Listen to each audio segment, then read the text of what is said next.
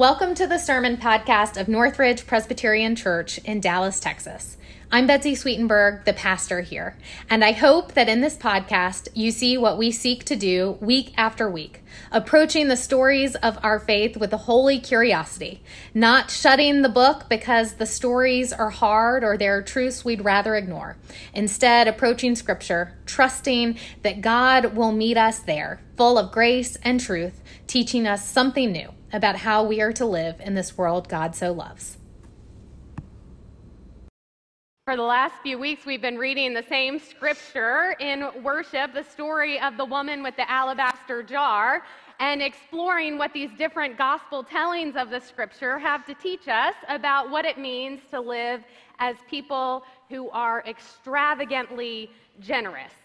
And so, a couple weeks ago, we read Mark's version of this story, and we honed in on that little detail that he sneaks in that this woman breaks her jar before she anoints Jesus, teaching us that the first step to living as people of extravagant generosity is naming our brokenness, naming the things that are silently killing us so that then we can live generously.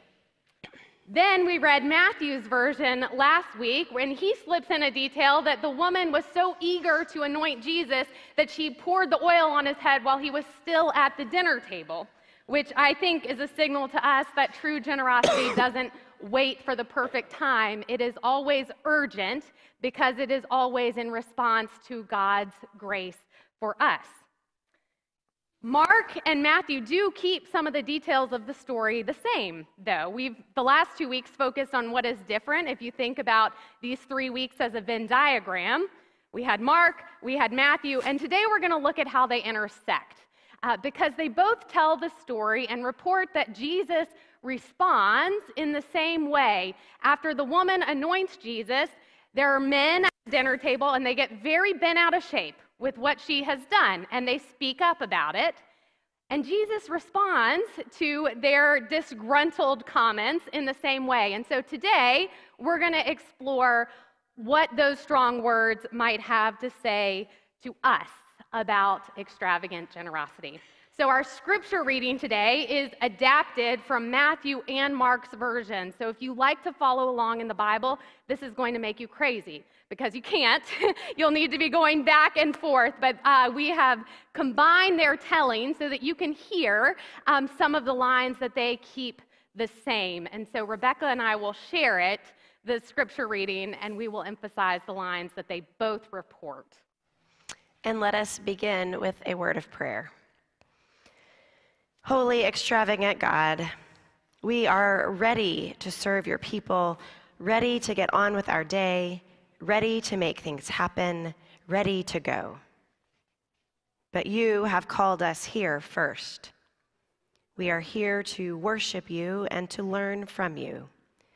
We are here to listen to your word, to make sense of your word that our service might be in line with your will for us.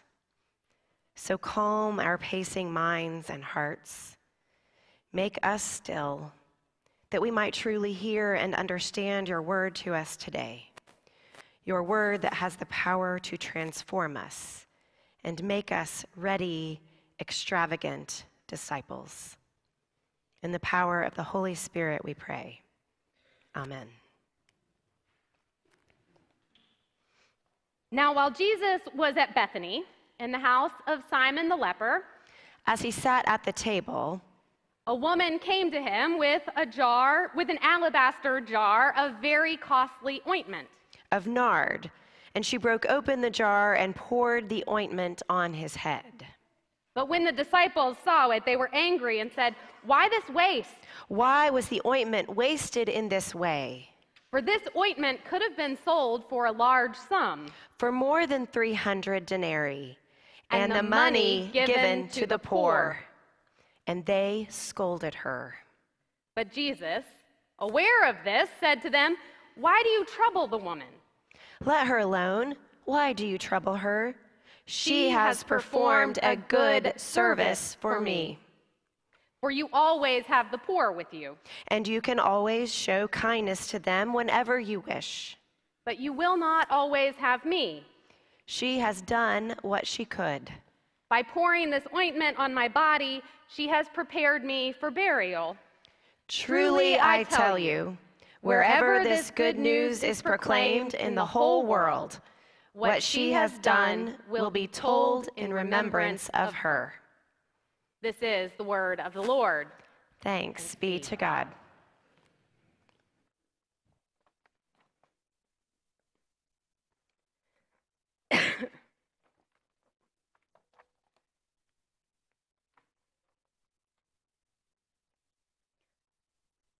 When was the last time it happened to you? When someone saw you? When someone really saw you? You know when it happens because it is so different than most of our daily interactions. When someone really sees you, they don't see your profession or your house, however fancy or humble it may be. They don't see your net worth or your car or your clothes, or they don't see you as a person who could offer them services. When someone really sees you, none of the labels that we get trained to apply to ourselves matter much anymore. When someone really sees you, they see the stuff that actually matters. They see the grief that still lingers, even though it's been years since the death. They see the joy that is bubbling up just underneath the surface. They see the anxiety that's close at hand that wakes you up in the night. They see your capacity for hope. They see suffering. When someone really sees you, it has a way of piercing the soul and reminding us of what actually matters.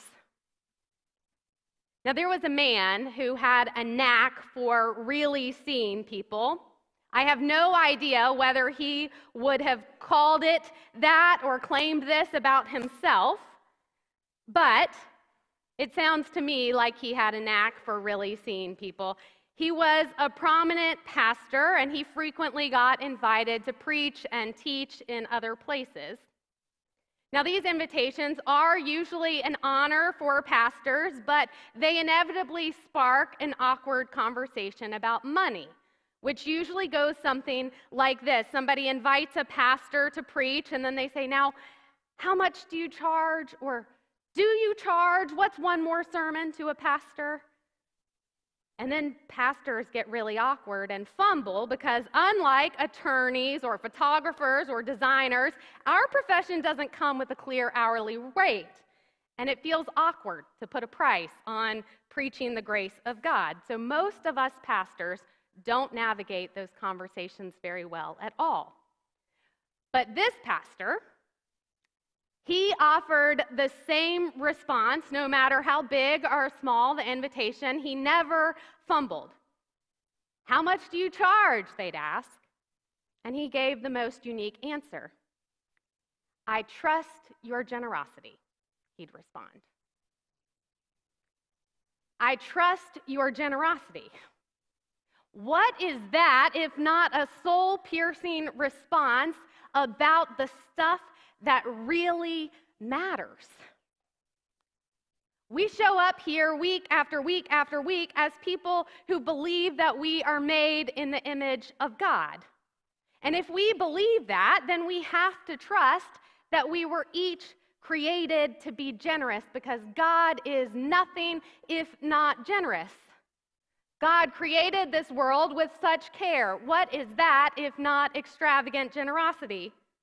God knit you together in your mother's womb and knows every hair on your head.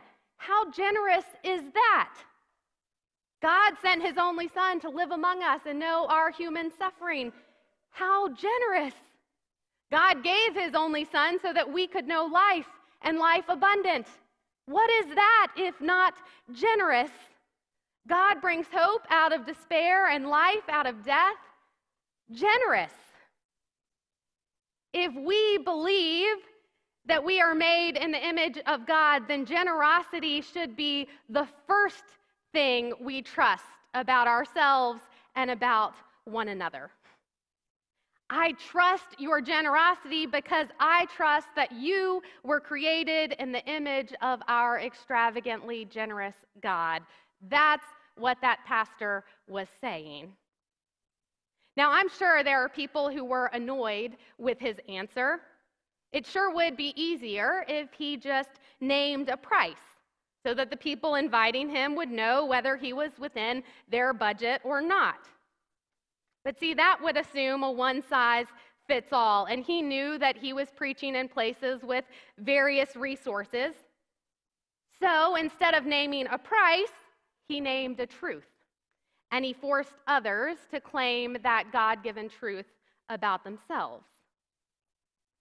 That's why I think giving to the church is so important for people of faith. You know, churches could operate like other nonprofits. We could have levels of giving and publish a donor list at the end of the year, just like the reports you get from the Arboretum or your alma mater or the Dallas Symphony Orchestra. Churches could operate like country clubs and have joining fees and monthly membership dues. Churches could operate like private schools with annual tuition. Quite frankly, I imagine that any one of those things would help the church's bottom line. But they all miss the point. Because at the end of the day, funding the church's budget and ministry needs are simply the byproduct of faithful stewardship. Naming a price would spare each of us the necessity of looking in the mirror and seeing ourselves for who we really are children made in the image of a generous God. And that's what this season is all about. That is why we are harping on extravagant generosity, because a pledge to the church is what happens after we look in the mirror and remember that God has created us to be generous. A pledge is just what happens when we embody our generosity. We may as well say, I trust my generosity when putting a pledge card in the plate because it is, after all, who God created us to be. Have you ever looked at a donor report and saw someone you know and thought to yourself, I would have expected them to be in a different category? Everyone does it. It's so tempting to compare or make assumptions about what generosity should look like for other people. In fact, I think we are better trained to talk about what generosity looks like for everyone but ourselves. That's what the men at the dinner table were doing. They were upset because they had a plan for this woman. They knew what generosity should look like for her. So, if she wanted to get rid of such a lavish possession, then she should have the good sense to sell it and give the money to the poor, they said. But Matthew and Mark both report that Jesus will have none of it. He snaps back and tells them to lay off because she has done a good service. A good service. She has done a good service not because Jesus needed to be anointed and certainly not because he asked to be anointed, but because in that single act of generosity, she was delighting in who God had created her to be. A good service. That's Jesus' version of, I trust your generosity. She wasn't concerned about what tier her generosity would fall into and how it would compare to those men around the table because generosity is personal. Only you know enough about your life to know what extravagant generosity is for you today. Just like the woman, we can only do the good that is ours to do with the resources that are at our disposal. That woman didn't bother to ask others how they defined generosity. She didn't go around town trying to figure out who she had to one up. She went with what was hers her jar, her oil, and she made an offering that reflected who God made her to be a woman of extravagant generosity. That's the invitation for each of us. That is why faithful giving is different than being a donor to any other nonprofit. Because giving born of faith asks you, actually, it requires you to look in the mirror and own who God has created you to be. Now, I can't tell you what an extravagantly generous offering is for you. Only you can figure that out. Maybe it is making the same offering you did last year. Maybe it's reducing it because your life has changed and generosity looks very different. Maybe it's increasing your offering because while you offered something last year, you wouldn't consider it generous based on the resources entrusted to you. Maybe it's offering something for the first time. And if that's the case, watch out because you might just see how God how embracing your God given generosity can change your faith in incredible ways. And if you wonder how you'll know when you've made a generous offering, you'll know. You'll know because your offering will be at a level that reminds you that you are a giver and not a taker, that you are a master of your resources and not a slave to them. But most of all, you'll know it's generous because you've offered your heart along with your dollars. And the joy that comes from that cannot be replicated by anything else. Matthew and Mark both end their telling of this story in the same way. Those strong words from Jesus affirming her good service. We know that her offering is extravagant, extravagant enough that all four gospel writers needed to tell about it. But what makes it good? I think it's good because she answered the question that only she could answer What does generosity look like for me and my resources? I think it's good because she gave not out of obligation, but out of joy because she had been deeply seen. Jesus saw her. Jesus really saw her and reminded her that she too had been created in the image of a generous God. I trust that when we embrace who God has, has called us to be and live as people of extravagant generosity, then our service will be called good too. You know, one of the many reasons that our church does not publish a list of tiered giving as other not for profits do, it's because our elders trust your generosity and mine. And you know what? Jesus does too. He trusts us because we are made in the image of a generous God. Don't ever forget it. Amen. Go out into God's world in peace. Have courage. Hold on to what is good. Return to no one evil for evil. Strengthen the faint hearted. Support the weak. Help the suffering honor all persons, love and serve the Lord, rejoicing in the power of the Holy Spirit. And as you go, may the grace of our Lord Jesus Christ, the love of God, and the power of the Spirit bless you and keep you this day and always, always. Amen.